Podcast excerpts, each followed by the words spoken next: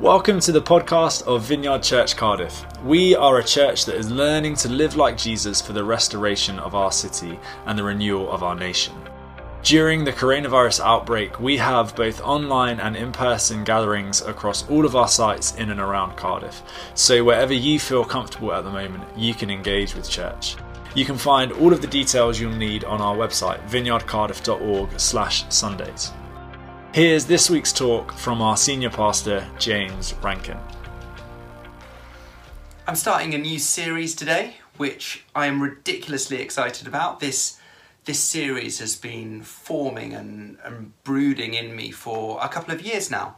And I was going to start it in January, but it just didn't feel like it was quite ready. It wasn't quite formed in the way that I wanted it to, and so it got delayed.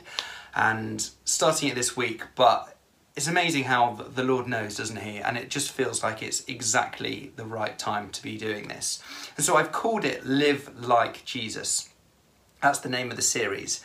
But it's not just a series, it's not just kind of a, a one off, you know, four or five week thing that we go, oh, that was interesting, and, and then move on. This is going to be something that drives through the church, through our church for the next couple of years and beyond and it's going to be language that we keep returning to again and again live like jesus. Now for those of you that have been in our community for a while that you you will know that our vision is restoring the city renewing the nation. And god has given us a prophetic image of what he wants to do in the city and nation.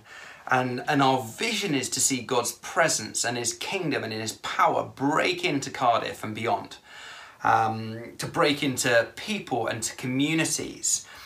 And this picture of restoration is, you know, I often imagine like a house that's become decrepit, or, or it could be a, a chair or something and that it's broken and beaten up. And what happens is that the Lord loves to take broken things and restore them to fullness. And that's the picture of restoration. That's what happens when the kingdom of God breaks in, it restores broken people and broken communities and it brings them to life.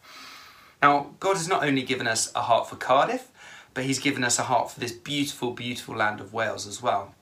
And so, not only do we want to see um, communities across Cardiff, we, we want to see new church plants and communities spread throughout this land because the, the good news of Jesus is so beautiful and we need the world to hear. So, as a church, we've got a set of values that we have been outworking over the last few few years. You know, grace-filled community, courageous compa- um, compassion, outrageous generosity, and it goes on. But but the piece that we feel that the Lord wants to add in this next season and to focus on is one of discipleship. And discipleship or, or spiritual formation is how we're formed to be more like Him. Really, the how. Or how does that happen? So let me explain, and I found some of Alan Scott's thinking helpful on this. He says this How do we create the kind of disciples that change communities? In our language, that would be how do we create the kind of disciples who restore cities? Why are there so few of those around? Instead of asking, how do we disciple those who are coming to faith, which is a good question, we're asking something much bigger. How do we create the kind of disciple who relentlessly repeatedly leads individuals and institutions into faith. We call them disciples who change communities, disciples who restore cities. And Alan goes on and he gives a, a couple of really helpful thoughts on this of as, as to what that would look like. But at the heart of it, he's asking this question How do we live like Jesus? How do we become more like him? How do we embrace the lifestyle of a disciple? As Christians, Jesus is our example. The Gospels show us how he lived. And the, and the deeper question that each one of us needs to be asking is this question Who am I becoming? Who am I becoming? As a disciple, your, your goal isn't just to know about Jesus, but to grow and to mature and join him in his work, in his kingdom work. 1 John 2, verse 6, which is going to be a really pivotal verse for us, is this This is how we know that we're in him. Whoever claims to live in him must live as Jesus did. We're called to follow him, to become like him, to do what he would do if he were us. And I was reading through the Gospels the other day, and the words of Jesus just highlighted and read in, in my in my Bible. And I was struck again by how often he kept repeating this phrase, come and follow me. Come and follow me. Come and be my disciples. Come and learn from me. Come and remain in me. Let me just give you a few scriptures. Foundational scriptures, Mark 1 16 to 20. And this is where Jesus calls his first disciples. It just says this as Jesus walked beside the Sea of Galilee, he saw Simon and his brother Andrew casting a net into the lake, for they were fishermen. Come follow me, Jesus said, and I will send you out to fish for people. At once they left their nets and followed him. When he'd gone a little bit further, he saw James, son of Zebedee, and his brother John in a boat preparing their nets. Without delay, he called them, and they left their father Zebedee in the boat with the hired men and followed him. They were literally straight off. He said, Follow, and they were, they were gone. Mark 2 13 to 14. Once again, Jesus went out beside the lake, and a large crowd came to him. And he began to teach them, and as he walked along, he saw Levi, son of Alphaeus, sitting at the tax collector's booth. Follow me, Jesus told him, and Levi got up and followed him. Then finally, Mark 8 34. Then he called the crowd to him along with his disciples, and he said, Whoever wants to be my disciple must deny themselves, take up their cross, and follow me. There's a pattern, there's an invitation. Come and follow, come and follow, come and be my disciple. And the challenge sometimes when we address this topic of being a disciple or discipleship is well, what exactly do we mean by that? People often think about what do I need to do and not the who. Who am I following? They think about the activity, not the person. And we might all use the word discipleship slightly different depending on our church background and experience. So for some people, you say the word discipleship, they're like, oh, it means one on one Bible study. I know exactly what you mean. We sit down, we open the scriptures together. For others, it's accountability groups. Let's talk about what's been going on in our life and how we how we want to grow. For others, it's prayer partners or small groups, or it could just be a lone activity, us and Jesus. It's like it's the time that I spend, it's my quiet time, the time that I spend with Him. So the word has loads of expectations. Well, what do we mean? What do I mean? The concept that I find most helpful is from a guy called Dallas Willard. And in his book, The Divine Conspiracy, which for me is a top three book of all time, it's a heavy read, just as a health warning. It's not easy, but I think it does such a brilliant job of opening up what is the gospel, what does it mean to follow Jesus. But he talks about being apprentices of Jesus. Now, sometimes in, in our culture, we talk about apprentices and we think, oh, do you know what? You're talking about the 16 to 20 work placement year old who's gone into a work placement and there they learn on the job. And that's true. That's but it but it's more than that. It's an apprenticeship that we stay in. It's not just this thing when we're younger or this this moment when we come to faith that we apprentice in that moment. It's like no, this is a lifelong pursuit of following Jesus. John Mark Comer has you, taken this teaching and he's expanded it, and, I, and I'm using some of his thinking today. So, if we look at Jesus, to start with, Jesus was a rabbi, which in Hebrew means teacher. And of course, he was more than that. We can look back with hindsight, the most beautiful thing in life, isn't it? And be like, well, we know that he was the Son of God. We know all the things. We know that he rose again. But, but if you were a first century Jew, and Jesus arrived in your town or synagogue. So you're sitting there and suddenly Jesus rolls into town. It's like, whoa. The odds are that the, the category that you would have put him in would be one of rabbi. And like every rabbi in his day, Jesus had two things. First, he had a yoke. Now, a yoke is not language that we use very often nowadays. You're like, what, what even? No, I'm not talking about the middle bit of an egg. I'm talking about if you picture oxen, for instance, they would have had this wooden crosspiece that's fastened over an oxen, two oxen, and that it keeps them ploughing in the right direction. Um, keeping them in step, it teaches them. Well, when we're talking about a rabbi, we're talking about a yoke as well. This was a common um, term. It was their set of teaching, it was their way of living, walking alongside them, as you can imagine. There's a great book called Learning to Walk in the Dust of My Rabbi. And, you know, it's really that idea learning from your rabbi in each and every circumstance, what to do, how to act, how to think about something. A, a yoke was a way of understanding how a rabbi read the scriptures. But it was also more than that, it was their set of teachings about what it means to be human, their way to deal with life in all of its complexity marriage, divorce, prayer, money, sex, conflict, resolution, government, all of it. But what made Jesus unique wasn't that he had a yoke, because actually a lot of teachers and rabbis at that time would have had a yoke. It was that Jesus had an easy yoke. That was the difference. So the first one is about a yoke. The second is Jesus had apprentices. Now in Hebrew, the word is Talmudim, and it's usually translated as disciples, which we're incredibly familiar with. Oh, you know, to be his disciples. But sometimes I think that we've forgotten a bit of the meaning. To be one of Jesus's Talmudim or one of his disciples is to apprentice under him. To put simply, it's to organize your life around some principles. The first one of, of which is that you spend time with them, that you be with them, that you be with Jesus.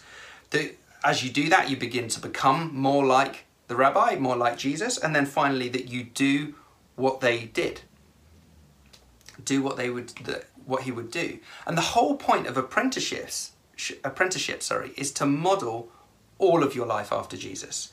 And in doing so, what happens is you begin to recover your soul, to have the warped part of you put back into shape, to experience healing in the deepest parts of your being, to, to experience what Jesus called in John 10 10 life to the full, life, abundant life.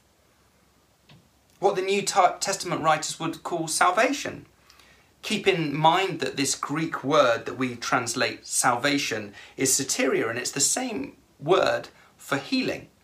So when you're reading the New Testament and you read that somebody was healed by Jesus, and you read that somebody else was saved by Jesus, you're reading this same Greek word salvation. The English word salvation comes from the Latin word salve, which is like a balm or an ointment that you put on a burn or a wound. And this is what Jesus was all about. He was about he- healing people at a soul level, saving them. How? Through apprenticeship to Him. So everywhere Jesus went, He was constantly offering this uh, invitation. And usually it sounded like this Come, follow me. Come, be my apprentice. This, is, this was Jesus' go to language for people to come and find healing in apprenticeship to Him. But let's come back to another invitation of Jesus in Matthew 11 beautiful words Come to me, all you who are weary and burdened, and I will give you rest. Take my yoke upon you and learn from me, for I am gentle and humble in heart, and you will find rest for your souls.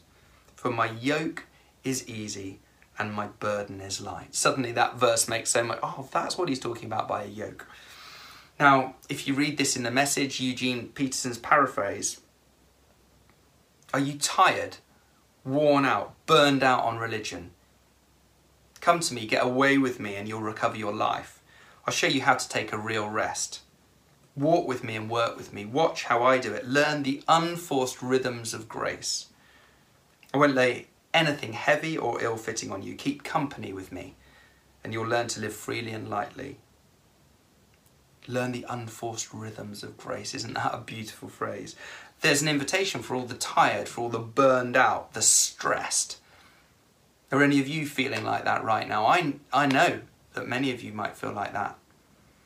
Jesus' invitation is to take up his yoke, to travel through life at his side, learning from him how to shoulder the weight of life, to step out of this burnout society and find rest for our souls. Now, this sounds great. And you're like, yes, Yes, James, that's exactly what I want. But let me just call out the elephant in the room for a moment. How many of you read this invitation of Jesus and think, I'm a follower of Jesus as far as I can tell, but honestly, I'm tired. I'm worn out. I live with this low level of tiredness all of the time.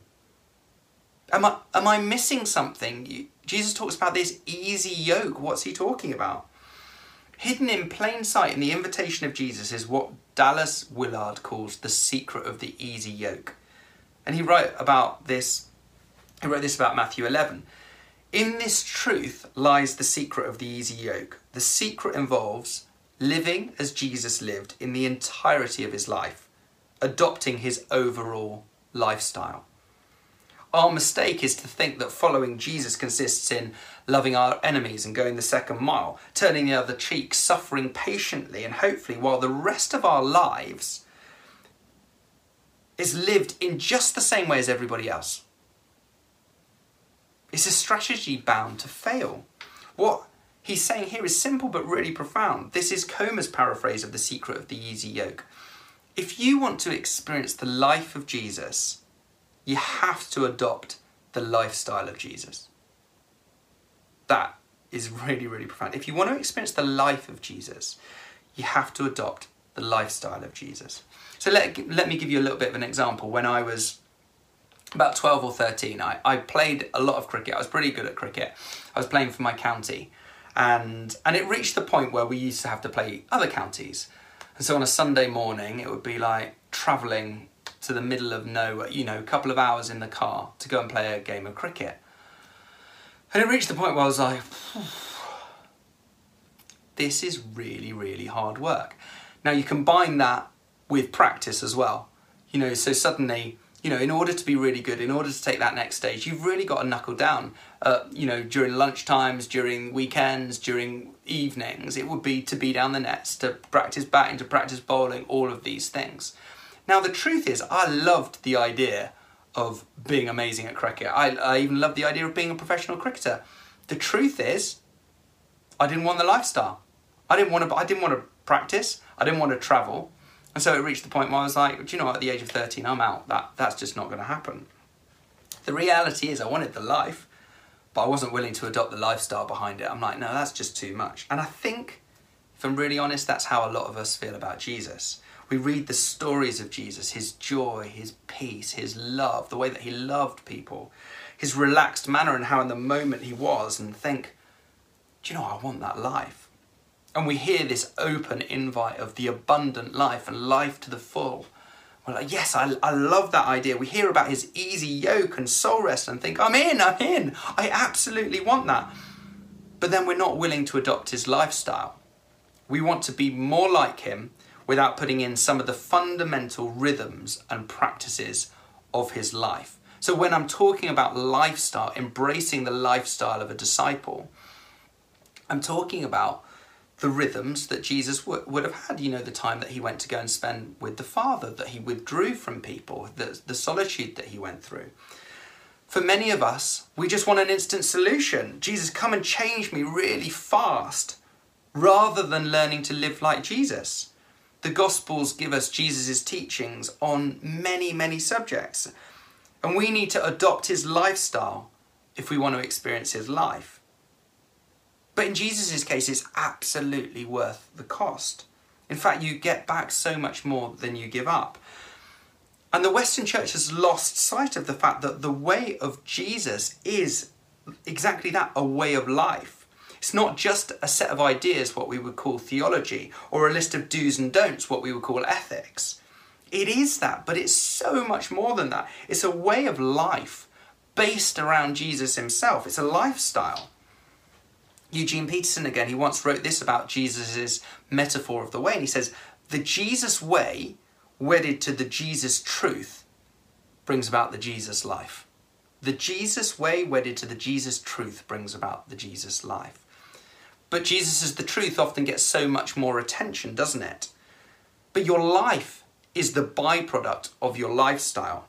And by life, I mean your experience of the human condition. And by lifestyle, I mean the rhythms and routines that, you, that make up your day to day existence. So, the way that you organize your time, spend your money, treat other people. There's a saying in business that every system is perfectly designed to get the results it gets. So, so let's just work this through for a moment. All of us are, would agree, I, th- I think, that we want to look more like Jesus. We want to live more like Jesus. So, what stops us? Well, what are some of the barriers? We don't know how, maybe. It's like, I, I've just never learned what that looks like. We get distracted and suddenly we're on to something else. We're apathetic. It's like, what? The desire. Do I really desire it? But imagine somebody comes up to you and, you know, they're just in that first stages of coming to Jesus. It's almost like they're falling into the kingdom. And they're like, teach me to, to, to be a disciple. Well, the easiest way to teach that person to be a disciple is to say, well, just do some of the things that I do. This is how I am a disciple. This is how I read the Bible. This is how I pray. This is how I Sabbath. This is how I use silence and solitude in my life. This is how I fast. And this time with Jesus begins to produce transformation. And Jesus starts to speak to us and says, I really want you to forgive. You've been holding this. You've been holding this in your heart, and it's time to bring that before me. I want you to change the way that you react. I want you to slow down your life. You're living at a pace that's not sustainable. I love this idea of apprenticeship because it's really easy to understand. And the language that we're going to be using for it is it's to be with him. If you're going to be an apprentice of Jesus, you've got to spend time with him. You've got to be with him. And we're going to look at what that looks like. Well, you've got to embrace the lifestyle of Jesus. And then you've got to do what Jesus did. Now, on one level, this teaching is so simple, but for many of us, we've lost the essence of what it means to follow Jesus. Discipleship isn't just for those who've come to faith, it's a lifelong pursuit. And so, as I open up this series, during this time, during these next couple of years as a church, we are going to go back to the basics. What does it mean to be with Jesus? What does it mean to do what he did? You know, we're going to look at different series on fasting and solitude and silence and reading the scriptures. You know, we never get past the basics. You know, sometimes it's like, oh, I'm going to graduate to this point. It's like, no, it's the simplicity of, I need to be with Jesus. And then out of that, I need to live like him. So, as we begin this new series, I want to finish with this question Who are you becoming? What is the trajectory of your life? Is it towards Jesus? Do you feel like you're moving towards Him, or do you feel like you're moving away from Him? And the way that you've set up your life, you know, your rhythms, are they, they are designed to give you, perfectly give you the system that you've got. So, what does that look like? So, who am I becoming? What is the trajectory of my life? Jesus' invitation is come and follow, come and follow, come and follow. Just going to pray and finishing. Jesus, I want to follow you with my whole heart.